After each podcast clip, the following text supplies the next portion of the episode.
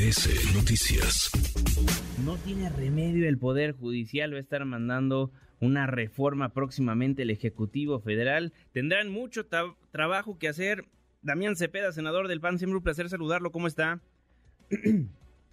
Qué gusto saludarte a ti y a todos los que nos están escuchando, a tus órdenes. Senador, buena noticia que los ministros hayan tomado esta decisión en la Suprema Corte de Justicia de la Nación, pero no tan buena noticia por lo que dice el presidente López Obrador. Mira, me parece a mí una extraordinaria noticia, no para la oposición, sino para México. Claro. El que la Corte haya decidido poner orden a los abusos que estaba cometiendo Morena y sus aliados en el Congreso. ¿Por qué es una gran noticia? Para explicarle a quien me está escuchando con muchísimo gusto. A veces los abogados pensamos que todo el mundo ya está bien claro y pues no, ¿verdad? Eh, dos motivos de la extraordinaria noticia que tenemos. El primero es que la Corte tumba una reforma electoral, la primera parte, dañina, que atacaba la democracia.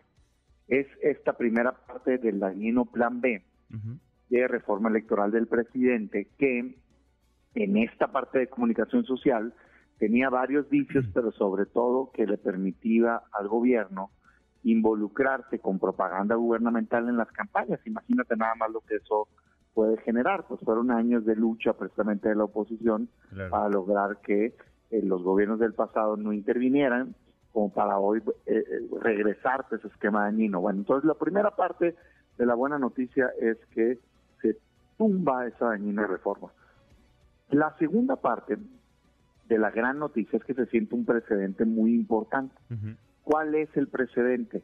El precedente es que un Congreso, por más que tenga una mayoría, esa mayoría no puede hacer lo que le venga en gana. Uh-huh. Tiene que respetar el derecho de las minorías a tener un debate de cualquier reforma democrático, o sea, una deliberación democrática, así es el término. ¿Qué quiere decir esto?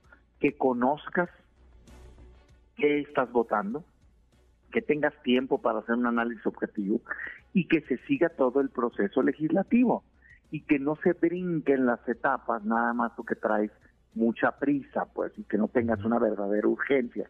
Entonces, ¿por qué es importante esto? Porque lo que ha venido haciendo Morena es aprobar iniciativas al vapor, sin ningún tipo de análisis en la Cámara, ni de diputados, ni de senadores. O sea, desesperados por cumplir las instrucciones del presidente de la República. Sí. Se atropellan entre sí, casi casi que es una competencia, a ver quién aprueba más rápido las cosas, si la Cámara de Diputados o la de Senadores. Entonces, en este caso, imagínate nada más, ¿cómo va a ser sensato que una ley, una, un proyecto que traía cinco leyes, más de trescientas hojas, se presente un día y a los tres minutos, tres minutos de haberse presentado, ya empieza la discusión para votarse? Pues por favor, o sea, sí, sí, sí. ¿Quién físicamente puede revisar esas propuestas? Nadie. Entonces la Corte dice, a ver, más allá del fondo del asunto, que también le hubiera declarado inconstitucional, yo no tengo duda porque era dañino, pero no se mete a eso, dice, es que tú no puedes hacer eso, no importa que tengas mayoría,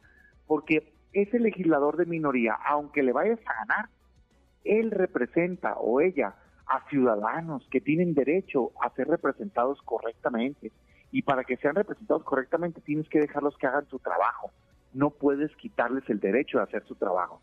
Esa es la importancia de lo que decidió la Corte, y tumba y echa abajo, siente este precedente y seguramente va a tumbar la otra parte de la dañina reforma electoral.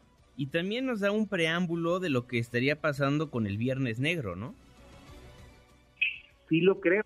Yo creo que este es un precedente porque ese Viernes Negro y esa Semana Negra cometieron también muchísimos abusos, empezando desde la Cámara de Diputados, que igual que en esta ocasión presentaban iniciativas, las votaban sin el proceso, y luego llegan al Senado y votaron, pues sin quórum, siquiera, sí, nada.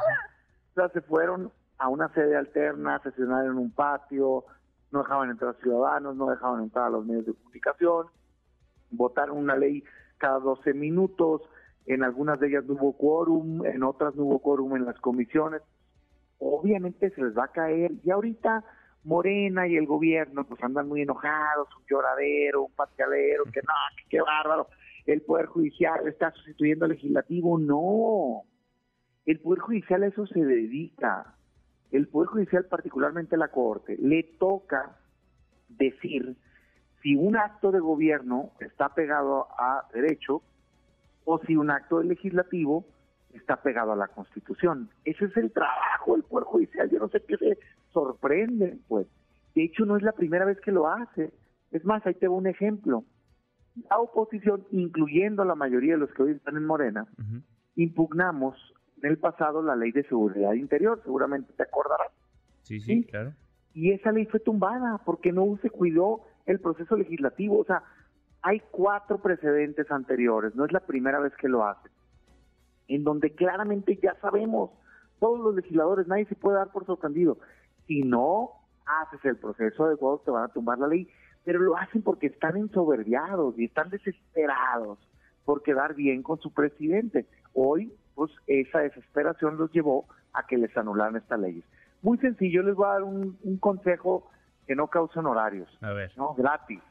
Si no quieren que les tumben las leyes, tienen que hacer dos cosas bien sencillas. Primero, no aprobar leyes que vayan en contra de la Constitución. Sí. Si aprueban leyes en contra de la Constitución, se las van a tumbar. Y segundo, hacer el proceso legislativo adecuado y no quitarle el derecho a los diputados y a los senadores de conocer lo que se está votando y tener un debate deliberativo democrático que implique que se hagan análisis objetivos y que se tomen las mejores decisiones para el país.